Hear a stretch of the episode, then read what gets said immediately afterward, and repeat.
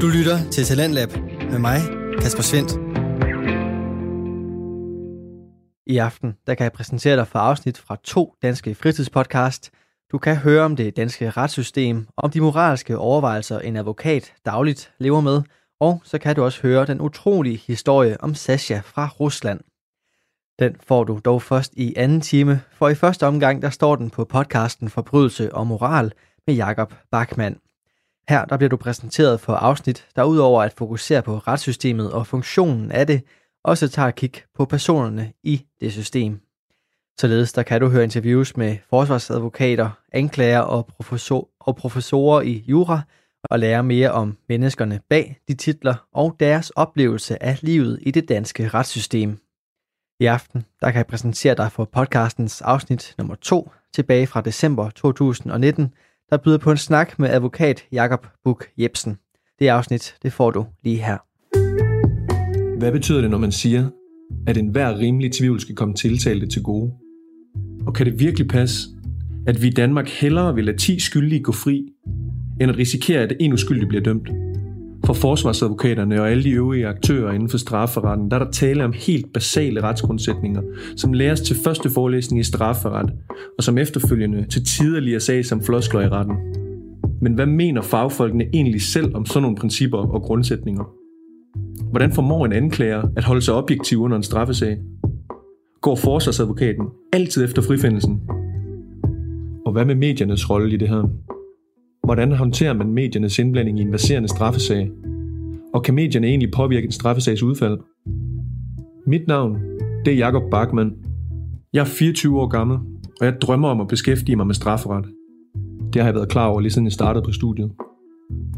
Der er fortsat bare et problem. For jeg aner ikke, hvor jeg skal hænge min hat, når jeg om to år er færdig på jurastudiet. Jeg ved bare, at det er strafferetten, jeg skal beskæftige mig med. Anklager eller forsvar.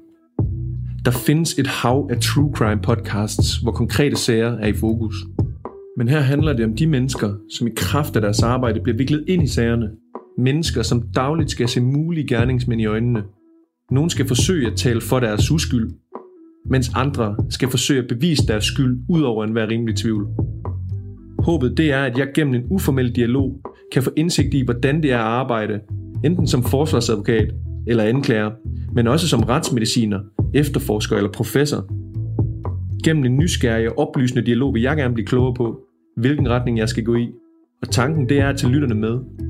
Alle sammen har de det til fælles, at de arbejder inden for retssystemet. Og det synes jeg er spændende. Det her, det er andet afsnit i podcasten Forbrydelse og Moral. I dag er jeg på besøg hos Jakob Bug Jebsen, tidligere anklager, men i dag, der arbejder han som advokat.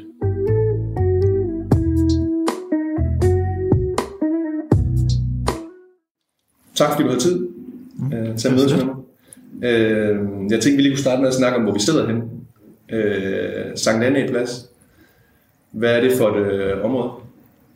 Jamen, øh, det er jo i den mondane del af, af København, øh, hvor jeg sidder sammen med dig inde på øh, det advokatkontor, hvor jeg arbejder, øh, ja. inde på Sankt Anne Plads, øh, ja. K. Christensen advokatfirma. Ja. Bruger du området her meget? Altså, når du forbereder sager, og altså går du en tur ned til den lille, lille havfru en gang imellem lige her?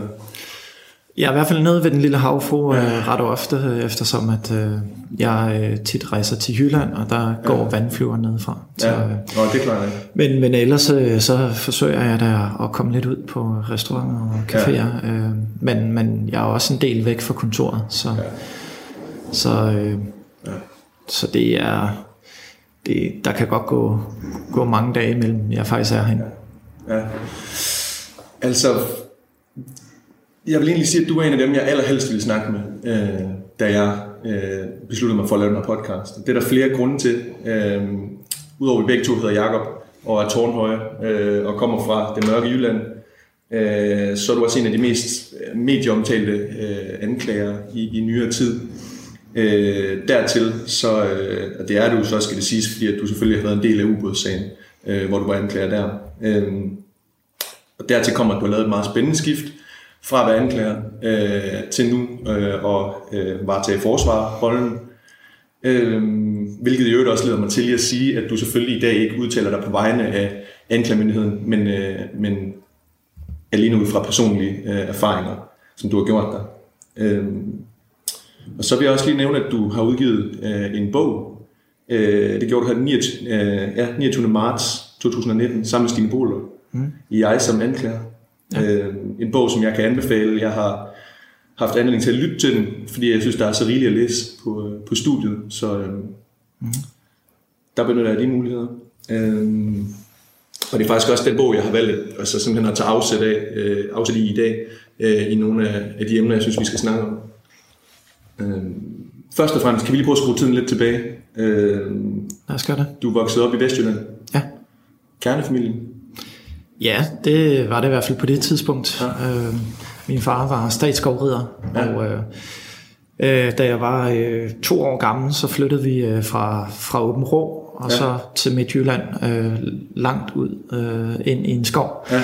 Øh, så det var, det var specielt, men også øh, en, en, øh, en god tid, ja. som jeg mindes. Øh, der var meget langt til naboer, og, ja, ja. og for den sags skyld til, også til skole og indkøb og alt det her. Ikke? Men, øh, du snakkede om i din bog meget, at, du, øh, at det her med at være vokset op i, i nærheden af skov og natur betyder meget for dig. Ja, det gør det. Gør det stadigvæk det? Ikke i øh, samme omfang, altså, eller jeg kan sige det på den måde, at, at det betyder stadig meget for mig, men, men øh, jeg er jo nok efterhånden gået hen og blevet øh, mere et bymenneske. Ja, ja, ja. Men jeg sætter så måske endnu mere pris på, når jeg kommer ud i naturen. Ja. Enten det er øh, med familien ud i skoven, mm. eller øh, på stranden. Mm. Øh, vi eller på jagt. Går du ikke på jagt også? Jeg går også på jagt, øh, og det er ikke noget, som jeg... Øh, Øh, altså, jeg er ikke en, en øh, erfaren jæger, kan man sige, men, ja. men jeg kommer gerne ud nogle gange om året øh, til, til lidt jagt, og det øh, er langt hen ad vejen også, sådan, dels for selskabets skyld, og så bare mm. komme ud i naturen, komme ud og, og, og mærke på, på bladene, og, ja. og, og mærke og, og se og dufte og ja, ja, få nogle naturoplevelser. Ja. Og hvad med det her med jura? Hvornår var det, øh, at, at du besluttede dig for at læse jura? Jamen altså, jeg har jo øh, sådan øh, øh, både i, i min grundskole og så øh, folkeskolen og, og i gymnasiet er meget samfundsinteresseret. Øh, ja. øh, samfundsfag var mit øh, yndlingsfag, og ja. øh, Samme. Jeg vil jo sige det på den måde, at, at, at det stod måske ikke sådan klart, at, at det lige nødvendigvis var jura. Det var, jeg gik med tanker om det, jeg skulle være noget, læse noget øh, øh, altså inden for, for det politiske mm. øh, spektrum, øh, eller jeg skulle læse øh, til journalist, eller... Mm. Øh, men men øh, jeg havde en, en, en motiverende samtale med en øh, studievejleder, i, øh, da, jeg gik, da jeg var værnepligtig, mm. og øh, han... Øh, altså, han sagde, men altså, du passer, passer ind i, ja. ind i jurastudiet. Det, øh, og så, så, så tænkte jeg jo lidt over det, og, og talte lidt med, med især mit store forbillede, som var min far omkring det her. Ja.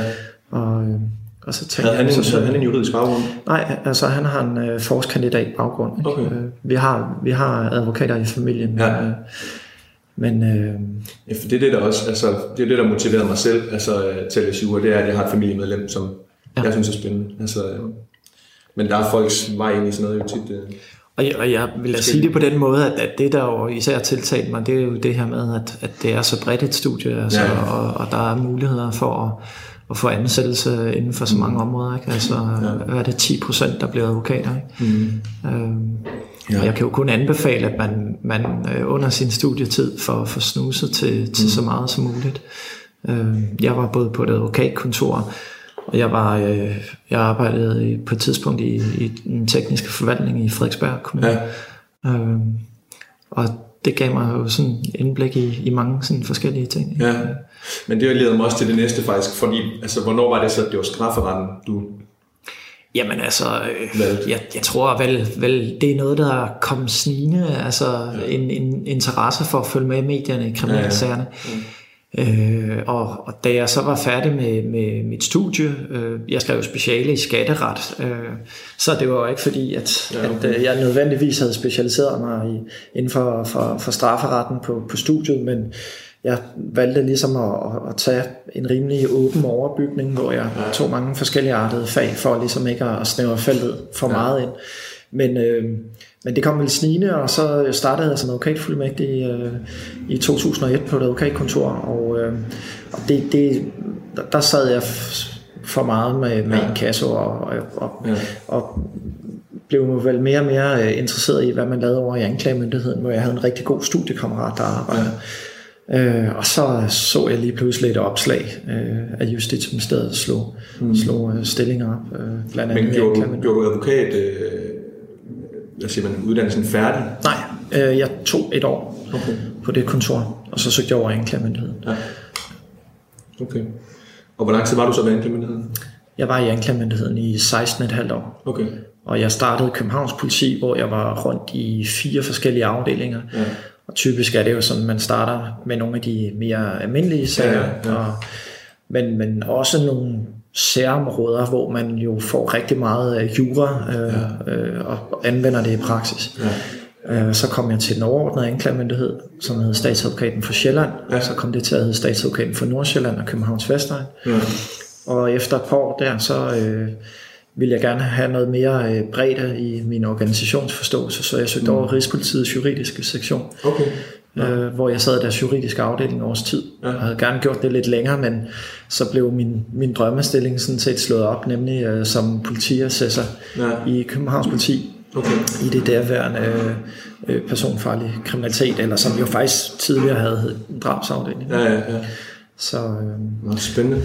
Så der, der var jeg så fra 2009 og så frem til 1. maj 2018 ja. i personfarlig kriminalitet. Ja. Og nu sidder du her ved Kok Christensen som, som forsvarsadvokat nu. Er du, har du stadigvæk overlov fra, fra anklagemyndigheden, eller er den jeg har øh, to års overlov, okay. så den er ikke udløbet endnu. Okay. Men jeg, jeg sidder som, som advokat ved Kok Christensen, ja. og, og ja, er ikke 100 procent øh, ikke 100 procent øh, forsvarsadvokat. Nej, altså jeg har også andre, andre områder, men, ja. men man repræsenterer blandt andet også øh, offentligt ansatte ja. øh, i strafferetlige undersøgelser ja. eller sager og disciplinære sager. Men har så selvfølgelig også øh, almindelige straffesager, ja. og så har jeg også civile sager. Okay.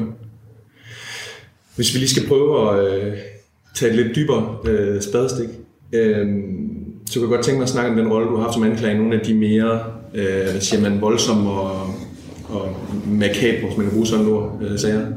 Øh, skal man overveje med sig selv, øh, om man kan holde til jobbet som anklager, før man søger ind som fuldmægtig for eksempel? Jeg tænker ikke, at det skal afholde en fra. Nej. Okay. Jeg tænker, at øh, Øh, systemet og organisationen er så bred, så man sagtens kan finde sin egen lille niche, mm. hvis man øh, mener, at, at, øh, at det er altså, at de voldsomste sager noget, man ikke kan arbejde indenfor. Ja. Øh, så øh, så det, det synes jeg bestemt ikke, man skal afholde sig fra. Så. Nej. Jeg har nogle gange tænkt på, om det er nemmere øh, at forholde sig til det. Noget af det materiale, du også taler om i bogen, det er det er nogle af de videoer, som kommer frem, eksempelvis i ubådssagen. Mm. Øhm, om, det, om, om det er nemmere at forholde sig til sådan noget materiale som anklager, når man er i retten, fordi man på en eller anden måde indtræder i en rolle. Øh, kan man snakke om det på en eller anden måde, at, at, at man har nogle roller i retten, derfor så er det måske nemmere at... at, at Jamen det er jo klart, altså man, man træder jo ind øh, i, i retten øh, med i ens professionelle rolle, og mm. øh, der er det i meget begrænset omfang, at, at der ligesom er mulighed for at, ja. øh, at, at, at blive alt for, for, for følsom i, mm. i sin fremlægning. Mm. Alt handler jo om personlig stil, men, men det, det er vigtigt at optræde professionelt og, øh, og ordentligt, objektivt. Ja. Øh, så der ikke kommer øh, falske øh, vægtlodder i frøken Justitias øh, vægtskål. Ja, ja, ja, ja. Men øh, man har jo siddet med materialet derhjemme på kontoret. Man har haft sparring med efterforskerne. Ja. Og, øh, og der er ingen tvivl om, at, at det er nogle af de tunge sager. Det kan være seksuelle sager. Mm. Alt fra øh, øh, klassisk øh, voldtægt, men det kan også være overgrebssager. Altså enten vold eller øh, seksuelle overgreb på, på børn. Det kan være mm. børneporno. Ja. Jeg har haft en, en række større sager omkring grooming. Ja, altså hvor øh, børn per distance er blevet krænket. Ja, det er også noget, du snakker om i bogen. Ja. ja. Øhm, og så selvfølgelig øh, drab og, og drabsforsøgssager. Altså, ja. det, det er jo nogle sager, som, som jo tvivlsomt øh, jo også belaster efterforskere og, mm. og anklager, der sidder og arbejder med de ting. Ja, helt klart. Øh, og, og hvis man måtte have behov for, hvad skal vi sige, øh, supervision hver eneste gang, så, så ja. tænker jeg, at, at det bliver noget op ad bakke. Så der må nok kræves en vis robusthed øh, ved at sidde med, med de tunge sager. Men dermed ikke sagt, at, at der ikke kan være øh, særlige situationer eller særlige sager, hvor øh, man øh, kan have brug for supervision. Mm. Men langt hen ad vejen, så, så anvender man jo sine øh, anklagerkollegaer og sine ja, øh, chefer og sine... Ja. Øh, og de, dem man sparer med blandt ja. efterforskerne til Som ligesom, er underlagt samme tavshedspligt jo. Lige præcis, altså. til ligesom at bearbejde det. Ja, så. helt klart. Men er det så, nu snakker du om det her med, med sager, som involverer børn. Er, er det dem, som er psykisk øh, hårdest altså at møde i for dig, eller kan man snakke om det? Altså, hvad for nogle sager er, er dem, som tærer mest på dig på en eller anden måde? Ja, men det, det, det er svært at sige, fordi selvfølgelig er allerede kategorien, når det er overgreb mod børn, ja. Øh, det, det, det siger næsten sig selv. Ja. Så man skal huske på, at, at man kan jo sidde med en børnepornosag mm. øh, med, med flere hundrede tusind billeder. Mm. Øh, nogle gange så kan det jo være serier, hvor det er samme barn, som bliver der bliver taget 500 billeder af. Mm. Men, men øh, lige meget hvad, så må man bare huske på, at bag hvert eneste ansigt blandt mm. de her børn, der ligger der jo en krank øh, øh, barneskæbne bag. Ja, ja. Så, øh, og der, der kan man godt få sådan lidt, lidt, lidt tunnelsyn, ikke også? Fordi mm. altså, når man så står med 500.000 billeder, som jeg har stået med en ja, 500.000 billeder, ikke? Altså, så, så, så, øh, det, så får man jo en eller anden afstand det til det, også? Altså, det, ja, det er absurd, ikke også? Ja. Men, men altså, ja, mange af de sager er jo uhørt øh, brutale og tragiske, mm. men, men, men øh, jeg har haft øh, øh, nogle, nogle, nogle ganske tunge øh, mm. drabs- og, og, og voldtægtssager, hvor ja. man må sige, at, at der er det jo voksne mennesker, som er blevet ramt, og ja. det, det, det er svært ligesom at, at sige, hvad, hvad der har været den ja, tungeste ja. eller den hårdeste sag. Ja. Jeg kan give et eksempel. Jeg har haft en sag øh, tilbage, dengang jeg arbejdede ved statsadvokaten for Sjælland. Ja. Der havde jeg en ankesag, der handlede om en nytårsaften øh, på Sjælland, mm. hvor øh, en... Øh, en øh, familiefar skulle ud og se på fyrværkeri med hans toårige søn. Mm. Og øh, der hvor de så kommer gående, der øh, imod dem, mm. hen over en bakke, kommer der lige pludselig øh, en stor nytårsraket imod. Ja. Og øh, den springer ja. lige foran dem, og han mærker så sin søns øh, ja, ja. hånd øh, øh, ryge ud af hans. Der var meget mørkt, så han kunne ikke lige se, hvad der skete, og løb så hjem til moren. Og der kunne man så se, at, at, øh, at hele brystet var faktisk springet op. Ja, ja. Øh, og han var sådan set død på stedet. Ja. Uhørt tragisk. Og så efterforskede politiet jo, hvem var gerningsmanden ja, til det, og fandt sig frem til en 16-årig fyr, ja. som lavede en grov drengestreg, men, ja, men, men de havde, det var ikke den første raket, de havde fyret af hen ad jorden og jo noget, som, som man har set andre også gøre. Ikke? Så, jo, jo.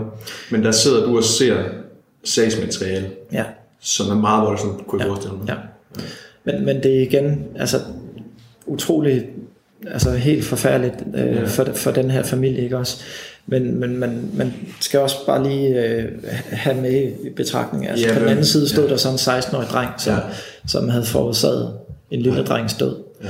Og hvad er så ret og ja, retfærdighed i en sådan sag? Ikke? Hvad, hvad, hvad, hvad er en rimelig straf? Ikke? Ja, hvad gik anklagemyndigheden efter der? Var det, er det uagtsomt? Øh... Det var uagtsomt manddrab, han var, var tiltalt for, og, og man havde, øh, nu var det jo anken, man havde ikke mm. rejst den, at det var under øh, særdeles skærpende omstændigheder. Mm. Og, og der er der faktisk en strafferamme, der kun går op til fire måneders fængsel for, mm. øh, for uagtsom manddrab, okay. hvis der ikke foreligger øh, så det er skærpende omstændigheder, ja. som der typisk vil gøre, hvis man kører kapkørsel eller spiritus påvirket eller narkopåvirket. Øh, men, men det havde man ikke, øh, sådan havde man ikke rejst den, og det begrænsede jo øh, landsretten i, hvad de kunne ja. udmåle af straf. Så han fik fire måneders øh, ubetinget fængsel. Okay. Øh, Indgår det som en formidlende omstændighed der, at han er under 18 år? Altså, det, det gør det altid. Ja, det bør det altid gøre, ja, ja. At, at, at man... Øh, men man kan sige, at han fik jo det maksimale inden for den almindelige strafferamme. Så, ja. øh, altså jeg tænker, det kan blive så groft, at man ser bort fra, at en gerningsmand er under 18 år stadigvæk. Altså kan det ikke det? Altså man kan sige, at, at det... Øh, Eller er det altid et moment, man inddrager? Altså. Ja, det, det, okay. det, det vil jeg mene, at, ja, okay. at det skal altid have. Ja. Den her fordom om, øh, jeg ved ikke om det er en fordom, men, men jeg er sikker på, at der er nogen, der vil mene, at anklager godt kan være fremstå meget følelseskolde. Nu prøvede jeg lige at se, hvad, hvad der var overskrifter øh, øh, med dit navn i forbindelse med ubådssagen. Og der kommer det også op, at du var altså, kold og benhård og sådan nogle ting. Mm. Øh, nu synes jeg jo at du er enormt sympatisk at sidde og snakke med, men hvordan bevarer man en ro? Altså, hvordan øh, gennem sådan en sag, altså, og også efterfølgende, tænker jeg. Altså, Jamen langt hen ad vejen, så handler det jo om, at man er ekstremt grundigt forberedt. Ja, ja. Øh, og det, øh, det er jo noget, man, man, man, men altså omvendt, altså man kan jo ikke være forberedt på alt. Man kan ikke have skrevet alle ens spørgsmål ned. Mm. Så med erfaringen, så lærer man sig hvordan man skal afhøre. Og hvis man har et tæt skrevet manuskript øh, øh, om og med de spørgsmål, man skal stille, jamen hvad nu hvis han svarer på, på noget andet end, mm. eller anderledes end man lige selv havde troet sig. Ja. Og der, det, det, det, altså der må man ikke være bundet af sit manuskript, men det er jo noget man, man, man lærer sig med tiden. Det er jo et håndværk ja. at kunne afhøre, det er et håndværk at kunne procedere i retten. Ja. Øhm. Overvejer man altid, når man sidder øh, altså, og afhører en, en, en tiltalt, hvis han svarer øh, A, så skal jeg svare B. Hvis han svarer C, så skal jeg svare D. Altså overvejer man alle de mulige scenarier, eller tager man den nogle gange bare... Altså, ja, men, men, men altså... I nogle af de større sager, tænker jeg, hvor, hvor, hvor det ja. virkelig er... Jamen altså, man bliver nødt til at, at, at tage det sådan... Selvfølgelig er man jo forberedt. Der man jo især skal være forberedt, det er jo på sagens materiale. Ja, ja. Hvad har den pågældende øh, eventuelt øh, udtalt til politiet tidligere? Mm. Og kan man ligesom få øh, udstillet den pågældendes manglende troværdighed mm. øh, ved og så gå ind og forhold, jamen nu siger du det, mm. det kan jeg ikke helt få til at passe med eksempelvis nogle skader i en obduktionserklæring. Ja, ja. ja. Øh, men man har jo en rolle inde i rettene, og, og, og ved at bevare roen, altså, der, der, der kræver det ligesom, at man øh, har styr på, hvad det er, man står med, og mm. det... Øh, Derfor gælder det simpelthen om, at, at man er velforberedt. Ikke mm. at man skal have et tæt skrevet manuskript med alle tænkbare scenarier med, med hensyn til spørgsmålene, men man skal i hvert fald kende sagens detaljer. Ja, ja, ja. Det var også noget, jeg tænkte var ret øh, sjovt, da jeg lyttede til bogen, hvor du på et tidspunkt øh, skriver, at øh, i ubådssagen, der spurgte Peter Madsen på et tidspunkt øh, under en afhøring, øh, hvad du ville gøre, hvis du kom til at køre ind ned i en højresvingsulykke, hvor til du svarer, at, at du ville i hvert fald ikke smide vedkommende om i bagagerummet, køre ud og partere vedkommende og grave personen ned. Altså, og det er jo også et, eksempel på en situation, tænkte jeg, hvor du er nødt til at improvisere. Altså, hvor du ikke, fordi der vender du den om i pludselig, og han begynder at stille dig spørgsmål, hvilket øh, Ja, og det var også lidt, øh, det, var, det var også lidt usædvanligt. Øh, vi stod jo med en, med en tiltalt, som var øh, dels øh, ret mm. velbegavet ja. og, og, og, og retorisk dygtig og, og de her ting, men, men min strategi var ligesom at, at, at, at, at lade nu øh, altså ikke være forstyrrende i forbindelse med min afhøring. Mm. Ja. Jeg kunne godt tænke mig at snakke lidt om noget, du også øh, hiver op i bogen som et tema, det her med ondskab. Øh, vi har været en lille smule inde på det nu i forbindelse med, at vi har snakket om, øh, om nogle af de her voldsomme sager, også med, øh, som involverer børn osv. Øh, kan du prøve at fortælle lidt på, hvordan du ser på øh, ondskab, altså skældet mellem rendyrket ondskab og øh, social arv eller personlighedsforstyrrelser. Du snakker lidt om det i bogen. Ja. Jamen altså, øh, når man øh, arbejder, og det er jo sådan set, hvad enten man er anklager eller forsvar, så står man jo med kriminalsagernes øh, udgangsdør, ja. øh, hvor de jo så enten skal føre frem til en, til en domfældelse eller en øh, frifindelse. Mm. Og jeg har jo stået over for øh, mange øh, det steder vanekriminelle eller almindelige mennesker gennem årene, øh, og, og set dem ind i øjnene og forsøgt at trænge ind bag øh, den, øh, den kriminelle facade. Øh, og øh, søgt efter svar. Mm. Og øh, nogle gange så øh, er man over for nogle personligheder, som jo... Altså, der er jo ikke et, et, mm. et svar, vel? Altså, nej, nej, og man, man skal jo så forsøge at forstå det uforståelige. Ja, ja, ja. Men, men øh, jeg har jo... Øh, altså, heldigvis er min oplevelse der, at øh, det er ganske få øh, af de mennesker, som jeg har haft med at gøre i retten, som, som jeg vil øh, betegne som, som, som rendyrket øh, onde. Ja, ja, ja.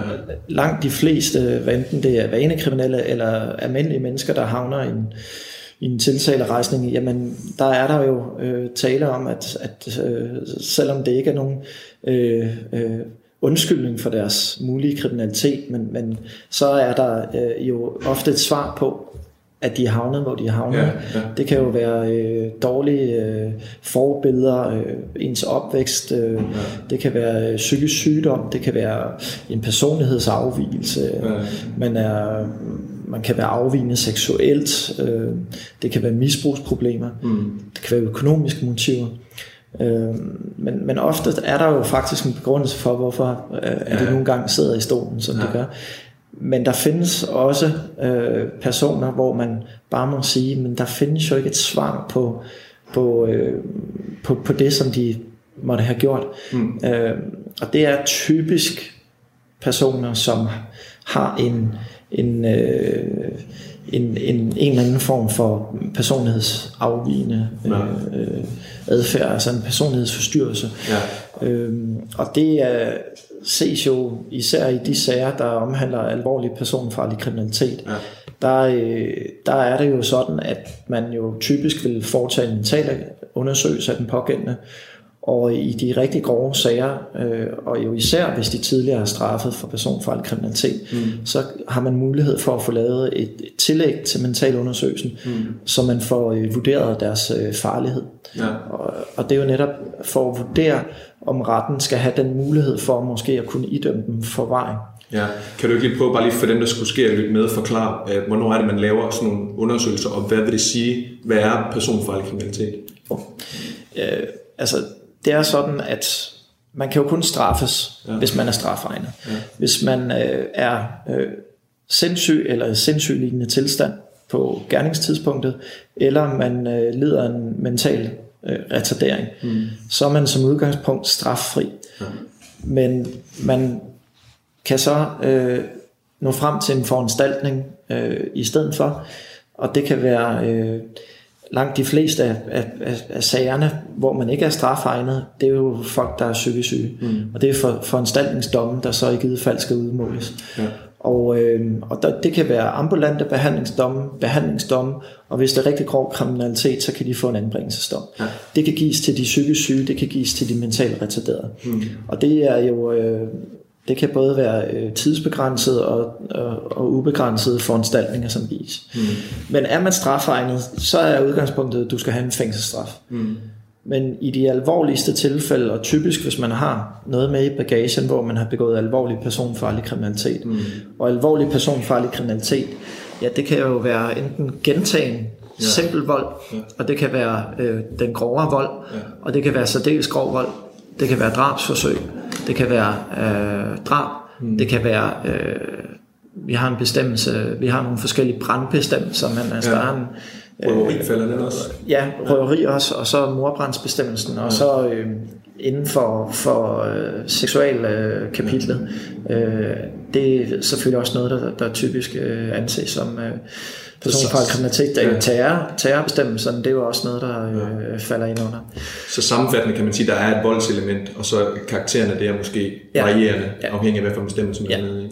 Og øh, i de, de allergroveste sager, der er der altså mulighed for, at selvom at du er strafegnet, hvis der så er nogle helt konkrete øh, betingelser, der mm. er opfyldt, det er noget, der står i straffelovens paragraf 70, mm. Øh, så har man mulighed for, i stedet for at give en øh, en tidsbestemt straf, mm. øh, eller eksempelvis fængsel på livstid, mm. så har man mulighed for at give en forvaringsstraf i stedet ja, okay. for. Og det er jo sådan set øh, en fængselsstraf på ubestemt tid. Ja. Og det var noget, jeg også tænkte, jeg ville tage op med dig, fordi øh, den er på ubestemt tid, men der er jo mange, der tror, at livstid øh, er 12 år, fordi det er det, man får, det er den, det er den tid, man sidder i snit. Men kan du ikke lige prøve at forklare livstidsstraffen bare lige kort? Jamen, ikke at det behøver at være en, en, en juridisk øh, lektion. Nej, nej, nej, nej, men uh, livstidsstraffen, den uh, idømmes jo uh, af naturlige grunde jo kun i helt særlige tilfælde. Mm. Der er ganske, ganske få uh, der sidder øh, i fængsel på, på, på livstid. Og øh, altså, det er at typisk øh, en gang om året, eller måske et par gange om året, at ja. der bliver idømt en, en øh, livstidsstraf. Men det er sådan, at man når man sidder øh, på livstid, så efter 12 år, så har man mulighed for at, at, at søge om, om prøveløsladelse. Mm. Og det er jo så op til, øh, til Kriminalforsorgen at, at vurdere, hvorvidt der er mulighed for prøveløsladelse. Mm. De seneste tal, jeg har set øh, på livstidsdømte, det er, at de sidder i gennemsnit 15-16 år. Okay, ja. Men man kan sagtens komme til at sidde længere. Mm. Og øh, indtil for nylig, så var øh, rekorden mm. for livstid øh, Palle Sørensen-sagen, ja, hvor han sad ja. i 33 år og 4 måneder. Ja. Øh, men der er så øh, øh, en, der faktisk øh, sidder nu på 34. år. Nå, okay. Øh, og det er så den, der står bag øh, drabene ude på øh, Femøren ude, i, øh, ude på Amager ja, med nogle drenge tilbage i 80'erne. Ja. Så øh, man må sige gennemsnit 15-16 år. Og, øh, og der er nogen, der simpelthen bare får lov at Ja, men altså, kriminalforsorgen, altså uden at jeg er specialist i det, så er det jo... Øh, så, så har man jo også mulighed for dels at gå ind og se på, hvordan man har opført sig øh, mm. under afsoningen, øh, men man har også mulighed for at inddrage øh, retspsykiaterne i forhold til at, at vurdere, hvorvidt den pågældende må udgøre nogle faren, ja. hvis den pågældende bliver prøveløsladt. Ja, ja, ja. Det var lige lidt, øh, noget af det var meget juridisk, men det er måske også fint nok. Øh, jeg tænkte, hvis vi lige skal vende tilbage øh, lidt til det, der, var, der startede hele den her snak, øh, ondskab. Har du nogensinde sympatiseret, altså sådan, du får jo et, et indblik i de her menneskers baggrund, du sidder med, med materiale og personundersøgelser osv. osv. Sidder man nogle gange og sympatiserer med, med, med gerningsmanden, altså øh, Jamen, altså, han er inde i den situation, han er inde i? Hovedparten af, af, af de straffesager, som, som jeg har ført som, som anklager, mm. det har jo været en, hvad skal vi sige, mindre mm. alvorlige sager. Øh, og øh, øh, altså, der, der, der har jeg da af og til øh, haft en, en, en, en vis sympati for, øh, for den pågældende. Altså, når det netop er lykkedes at trænge ind bag den kriminelle facade, mm. få, den til at, få den pågældende til ligesom at åbne sig op og mm. forklare omkring baggrunden og og sådan, så, så der findes masser af eksempler på, hvor man kan sige, at der kan være sympati, men, men de der allergroveste mm. personfarlige sager, øh, der øh, kan det godt være, at der findes en forklaring på, hvorfor de har gjort, hvad de har gjort, mm. men sympati, det tænker jeg ikke, at, øh, at, at jeg har stået og, og, og tænkt. Øh, det, det, har jeg ikke. Men Nej. det er sådan set også underordnet, fordi man har sin professionelle ja. karpe på. Man er embedsmanden, når man står inde i retten. Ja, så, så hvad jeg tænker og føler, det er jo sådan set underordnet.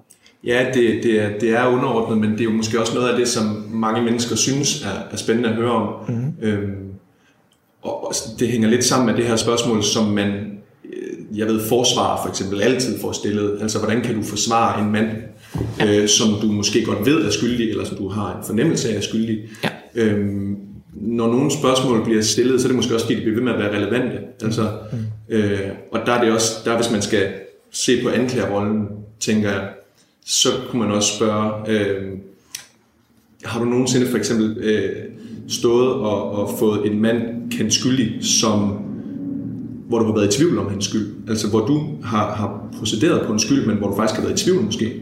Nej. Nej, det har du Nej. Okay. Jamen, det synes jeg bare får vente lidt om. Ja. ja. Øh, og det er jo, hvad kan man sige, der kan jo, altså, der, og det, det er også vigtigt jo at få frem, for der er jo rigtig mange sager, som er efterforsket af politiet, mm. og som bliver lagt op til, til anklagemyndigheden, og hvor man jo så vurderer, mm. hvorvidt at der skal rejses tiltale. Ja, så der bliver jo sluttet rigtig mange ting. Mm. Så når der bliver rejst tiltale, så er det et udtryk for, at, ja, præcis. Men, men der bliver jo sluttet rigtig mange ting. Ja. Men der kan selvfølgelig være nogle sager, hvor man siger, her, øh, der øh, er han øh, øh, utvivlsomt øh, skyldig, og så kan der være øh, andre sager, hvor man jo sådan set også mener, at den pågældende er utvivlsomt skyldig, og hvor man mener, at det skal overlades til retten mm. og vurdere beviserne i sagen, altså hvor man kan være i tvivl om, ja. om, om det er tilstrækkeligt, ja.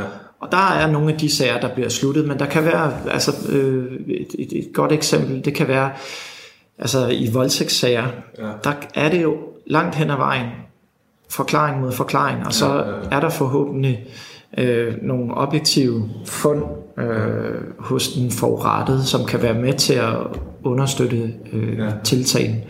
Men, men, men man er ikke altid sikker på, holder det nu? Mm. Og sådan skal det jo også være. Altså, ja, ja. Hvis politi og anklagemyndighed ikke kan løfte bevisbyrden, mm. øh, og, og man ikke kan, kan sige, at, at øh, der er uden... Øh, øh, altså, der må ikke foreligge nogen rimelig tvivl om mm. den pågældendes skyld eller uskyld. Ja, ja, ja. Så, så, så bør domstolen jo være forpligtet til at, at frifinde. Ja.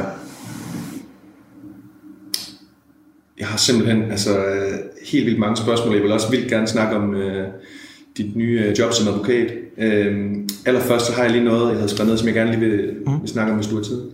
Uh, det handler om retssystemet, uh, for jeg synes, at det virker til lige for tiden, at der ruller mange skandaler. Der ruller en, en teledata-skandale, som man gerne skulle være ud over nu. Øh, så har der været øh, udbytteskandalen. Og, altså, det, virker til, at der er en stigende øh, mistillid øh, til retssystemet. Og det baserer jeg udelukkende på de her skandaler. Det er ikke øh, evidensbaseret, det jeg snakker om. Nej. Har du nogle altså, bemærkninger til det?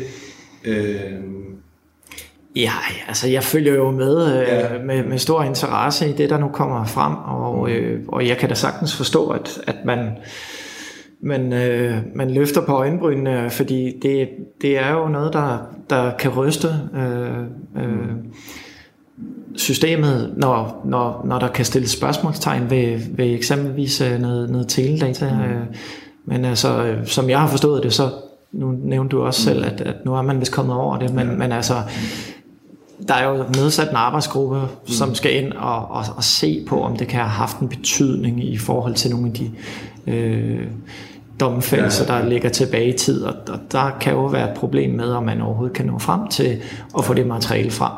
Men det vil, efter min opfattelse, være ekstremt sjældent, måske aldrig, ja. øh, at, at det har været øh, en, en, øh, en enkelt eller nogle få øh, telehistoriske oplysninger, som har været det afgørende bevis ja, i sagen. Det er udslagsgivende, skal man sige. Ja. Øh, men derfor er det da, derfor øh, kan man da sige, at, at øh, det er da bekymrende alligevel, kan man sige. Ja, ja, ja.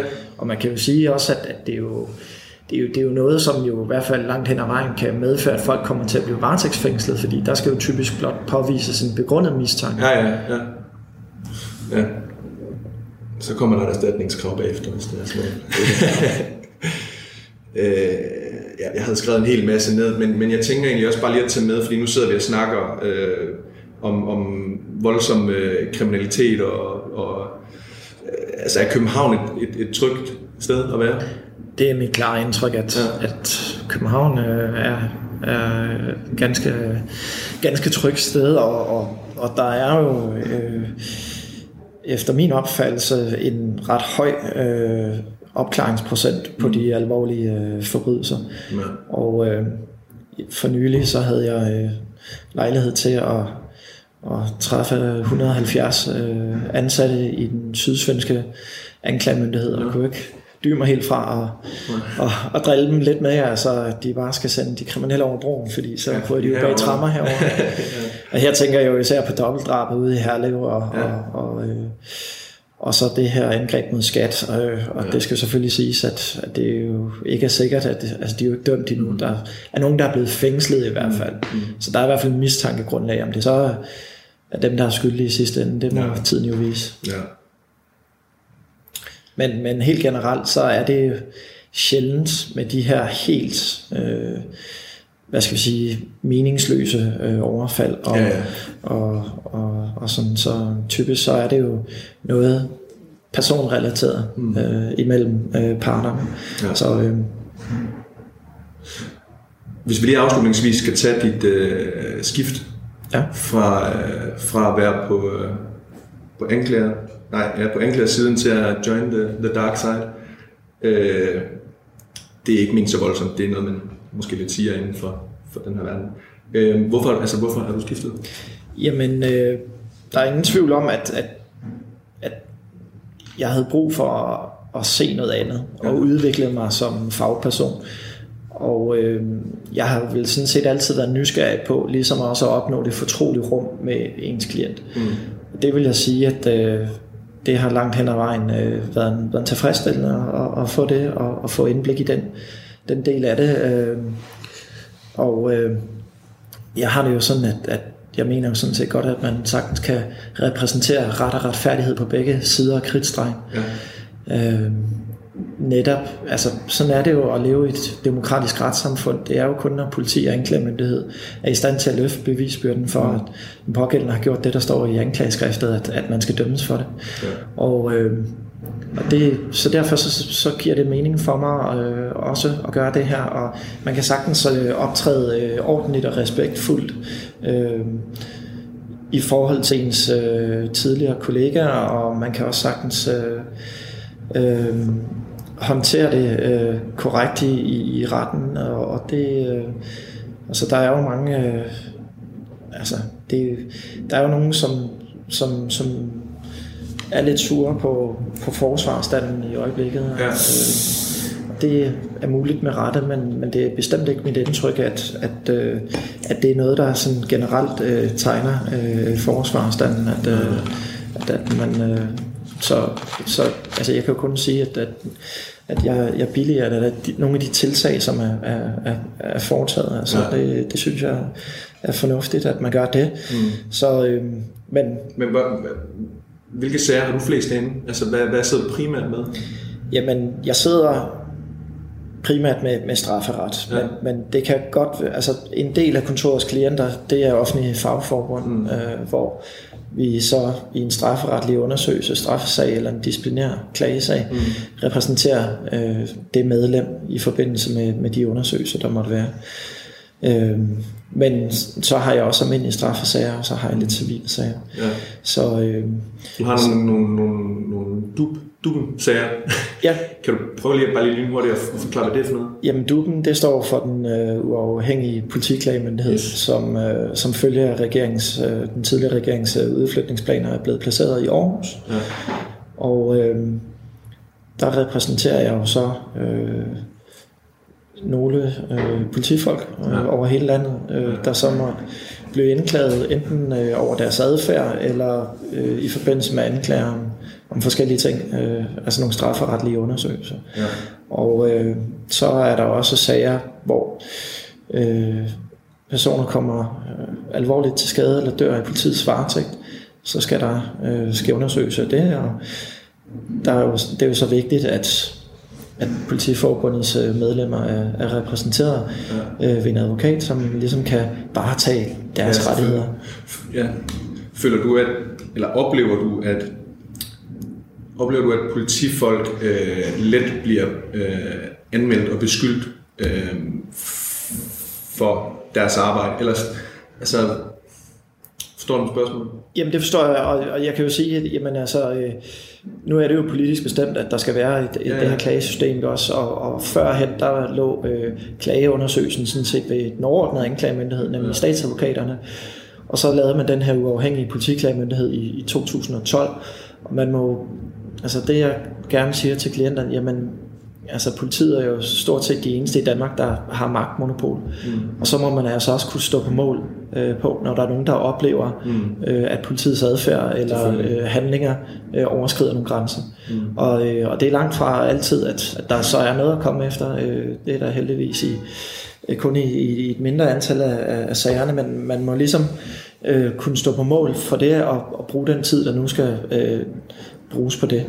Ja. Øh, og man kan jo sige, det er jo også en, en, en sikkerhed for dem, der måtte øh, øh, altså blive beskyldt for de her ting, ja, ja. At, at der ligesom har været en uafhængig øh, klagemyndighed indover og undersøge, om der var noget at komme efter. Ja. Jeg har hørt nogen snakke om, eller det ved jeg ikke, om jeg har hørt nogen snakke om, eller jeg har læst, eller hvor jeg har det fra, men kan det passe, at de fleste af de mennesker, som sidder i den uafhængige politiklagemyndighed, er tidligere politifolk? Det er rigtigt. Ja. Det er rigtigt. Okay. Så kunne man måske stille spørgsmålstegn ved, om de stadigvæk er helt uafhængige? Jamen, det, det er da et berettiget øh, spørgsmål, men altså, jeg vil da umiddelbart øh, mene, at, og det er jeg da sikker på, at, at man også øh, øh, har, har indskærpet i forbindelse med, ja. med, med ansættelsen af dem, at, at der er vandtætte skodder. Øh, ja. så, øh, så det har jeg ikke oplevet som, som et problem. Nej, okay. Nej, det var det, jeg synes var interessant, for nu har du siddet med, med ja. de sager. Det her med din, øh, din tavshedspligt, ja. øh, og i forbindelse med at skulle skrive øh, bogen, hvordan, øh, hvordan, er det, altså, hvordan forholder du dig til tavshedspligten og åben, åbenhed over for offentligheden? Ja, Jamen, jeg synes, det er et rigtig godt spørgsmål, øh, og jeg kan sige, at jeg har i forbindelse med, med bogen gjort mig rigtig, rigtig mange overvejelser om det. Mm. Jeg respekterer, at man kan se forskelligt på det her spørgsmål, øh, og jeg ved jo også, at der er nogen, øh, der i systemet har, har brændt fingrene. Det kan der være mange gode grunde til. Mm. Men jeg tilhører den gruppe, som synes, at det giver rigtig god mening som offentligt ansat eller tidligere offentligt ansat at fortælle omkring nogle af de her øh, ting. Mm. Det skal man selvfølgelig gøre under hensyn til ens tavshedspligt, mm. som jo stadigvæk er gældende, øh, selvom man ikke er i systemet. Og så øh, er der jo også nogle etiske hensyn til forrettet, til mm. pårørende, øh, men også dem, der er blevet dømt i sagen. Øh, og man kan jo sige, at mange af de sager, man har som anklager, det er jo nogen, der har været en, øh, altså der har tingene jo været en fremme i, i offentlige øh, straffesager. Mm. Men det er jo ikke ens betydende med, at man så fremadrettet set kan blive ved med at fortælle om alt. Og her tænker jeg jo især på, at, at der kan være nogle ting, så hvis jeg har stået med, med, med, en, med, en, øh, med en sag i retten, hvor øh, jeg har øh, gennemgået nogle, nogle, nogle personfølsomme ting i en mental erklæring, så var det ikke noget, jeg øh, ligesom øh, ville give mig ind på og, og, og udbrede øh, sidenhen, hverken i bogform eller i foredrag eller, eller på anden måde, fordi det, øh, jamen, det vil, vil muligvis være i strid med, med ens uh, tavshedspligt. Ja. Og selvom det tidligere har været en fremme i det åbne uh, retsmøde. Ja. Så, uh, men, men det, at man fortæller omkring de her ting, uh, jamen, jeg anser det mere som oplysning ja. end, end uh, underholdning. Og uh, jeg tænker, at uh, der er, er mange almindelige mennesker, som har en stor interesse inden for det her felt, og som jo gerne vil uh, have lidt en indsigt i, hvordan det øh, har været når, at, at stå med nogle af de her ting. Øh, og det bliver man jo så nødt til at belyse igennem nogle sager. Ja. Øh, men, men, men det er jo også med til, kan man sige, nu snakker vi om mistillid til retssystemet før, det er jo netop med til måske at styrke tilliden til vores retssystem, at, at du for eksempel gider at deltage i dag og, og fortælle lidt. Ja. Og, og jeg tænker også, at, at ved at man jo så faktisk kommer ud og, og får fortalt om nogle af de her ting, jamen, jeg tror i bund og grund, at, at mange vil føle sig mere trygge over, hvor godt vores system er i Danmark, fordi jeg har jo, jeg, i og med at jeg bor i Sverige, jamen så, så, kan jeg jo, så kan jeg jo se fordele og ulemper ved det svenske system, eller andre europæiske lande for ja. den sags skyld. Øh, og helt generelt og overordnet set, så må jeg bare sige, at jeg ser jo en stor styrke ved det system, vi har i Danmark, hvor der er øh, den her nærhed mellem politiet og så anklagemyndigheden. Det er meget bekendt kun mm. Danmark og Norge, der har det her øh, system. Ja. Og jeg, øh, ja, ude på Bellehøj, der sidder man vidderligt øh, altså oven på hinanden. Ja. ja, og det indebærer øh, for mig at se den store fordel, at, at man, når du har den øh, nærhed, jamen så... Øh, øh, er man rigtig god til at, at få snakket undervejs i efterforskningen omkring svagheder og, og, og, og styrker i en, i en sag. Ja. Og det gør, at enten så ændrer man retning, eller også så øh, får, man, får man stoppet en sag ja. på et tidligere tidspunkt. Øh, det, det, det kan jeg se som rigtig stor øh, styrke. Men, men der er der selvfølgelig også den øh, svaghed, øh, kan man sige. Altså, man, man skal jo være bevidst om sin rolle som anklager. Man skal have det her armslængdeprincip. Mm. Mm. Så selvom man befinder sig i det samme hus, og selvom man er nede i samme kantine, øh, så er man jo stadig forpligtet til, når man så arbejder sammen med efterforskeren, men altså, der står jo direkte i retsplejeloven, at man skal være objektiv. Mm i anklagemyndigheden, og det gælder sådan set også for, for, for politiet, ikke også? Og, ja, og, og der er det altså vigtigt, at man i forbindelse med ens kvalitets- og legalitetskontrol over for, for politiet, påser, at alle de formelle regler ligesom bliver overholdt. Ja. og, og politiet også ikke for tidligt har taget skyldapper på, og så har sagt den pågældende øh, er med, med sikkerhed øh, skyldig, men er lidt mere åben også i efterforskning i forhold til, om der kan være andre scenarier, der ligesom er mulige. Ikke? Ja, det kan decideret føre til frifindelser, hvis, hvis der for eksempel, altså, hvis en forsvar flere gange har lagt op til, at, at måske også skulle efterforske, om det kunne være den her person. Ja. Det har man til et eksempel på. Ja. Nu nævner du objektivitetsprincippet lige. Ja. Øh, er det dejligt med noget lidt mere øh, kunstnerisk frihed nu her, hvor du bare kan, eller skal være subjektiv? Øh, eller hvordan, altså er, er det, hvordan arbejder du anderledes nu, kan man også sige? Altså, Øh, jamen altså det som jo er min styrke, det er jo at, at, at jeg ligesom har været vant til at håndtere især større mm. sager, men dermed så kan man jo både håndtere de små og de, de større sager. Mm. Øhm, og selvfølgelig arbejder man anderledes, når man er, er forsvar øh, end, end anklager, men øh, jeg tænker da, at øh, det er en fordel for en, at man har indsigt i, i, i måden at efterforske på, og Ja, ja, har arbejdet med det i mange år. Så, øh, og så gælder det jo om, at, at man, man ligesom ikke udnytter det, og det, det synes jeg heller ikke, jeg gør. Altså, Men du har det, altså du kommer også i, i din bog, der kommer du ind på, øhm, at du, da hovedforhandlingen starter, mener jeg det var, der overvejer du at tage fire konvolutter med øh, i ubådssagen, ja. øh, og fremlægge dem for, for tiltalte og sige, Nå, hvad for en forklaring vil du starte med, øh, og så kan man bare ellers vælge. Mm. Øh, det er jo en form for kunstnerisk frihed, kan man sige, som du ikke kan faktisk øh, gøre, fordi du er underlagt et objektivitetsprincip. Ja. Vil du måske mere være til, nu ved jeg godt, det kan du selvfølgelig ikke, øh, som din, altså grundet din situation som forsvar i en straffesag, så er det ikke det, du skal gøre. Nej. Øh, men vil du måske alligevel overveje mere af sådan noget nu?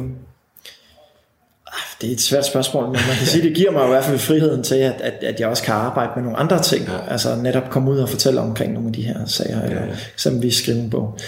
Ja. Øh, så øh, på den måde, så, så, så synes jeg, at, øh, at jeg har fundet en fin balance. Ja. Øh, Super.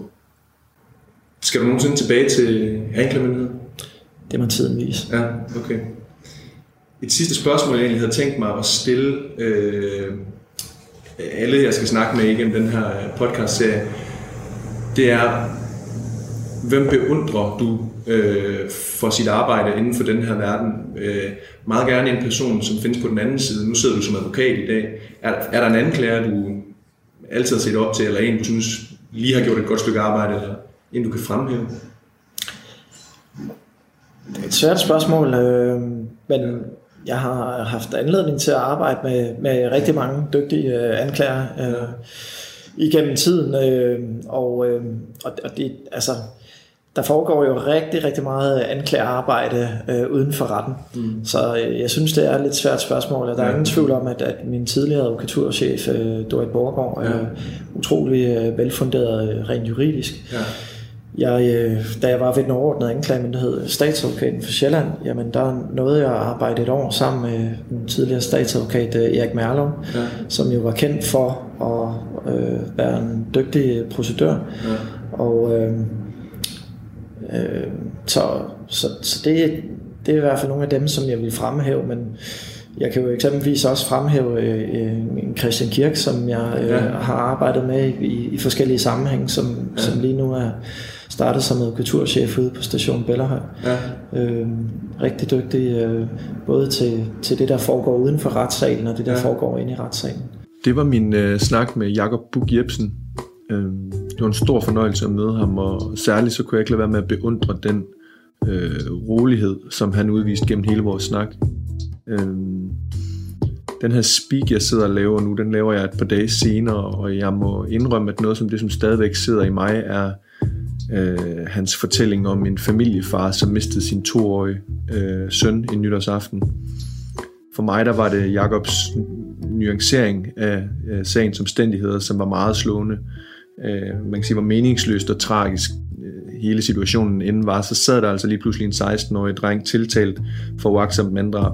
Øh, og den dreng, øh, han havde aldrig tænkt øh, det som andet end drengestreger. Øh, nu skulle han leve resten af sit liv velvidende, at han havde forårsaget så stor og meningsløs øh, ulykke øh, for en anden familie. Og ikke dermed sagt, at man skal nære nogen særlig sympati for den her unge mand, men, men det, som jeg bare synes var enormt menings, ja, meningsfyldt ved Jakobs fortælling, det er den overvejelse, han selv kommer ind på, om hvad der egentlig er ret og retfærdighed i sådan en situation. Uh, Udover at retten jo selvfølgelig tog, tog stilling til det, så synes jeg også godt, det er noget, man kan uh, gøre sådan nogle overvejelser om selv. Radio 4 taler med Danmark. Det var aftens afsnit fra podcasten Forbrydelse og Moral med verden Jakob Bachmann. Du kan som altid finde yderligere afsnit fra podcasten på diverse podcastplatforme, og du kan selvfølgelig også finde tidligere Talentlab afsnit med og uden forbrydelse og moral ind på radio4.dk. Næste time af aftens program står på improviseret og underholdende historie om Sasha fra podcasten med navn Det finder vi ud af. Men først får du dagens sidste nyheder.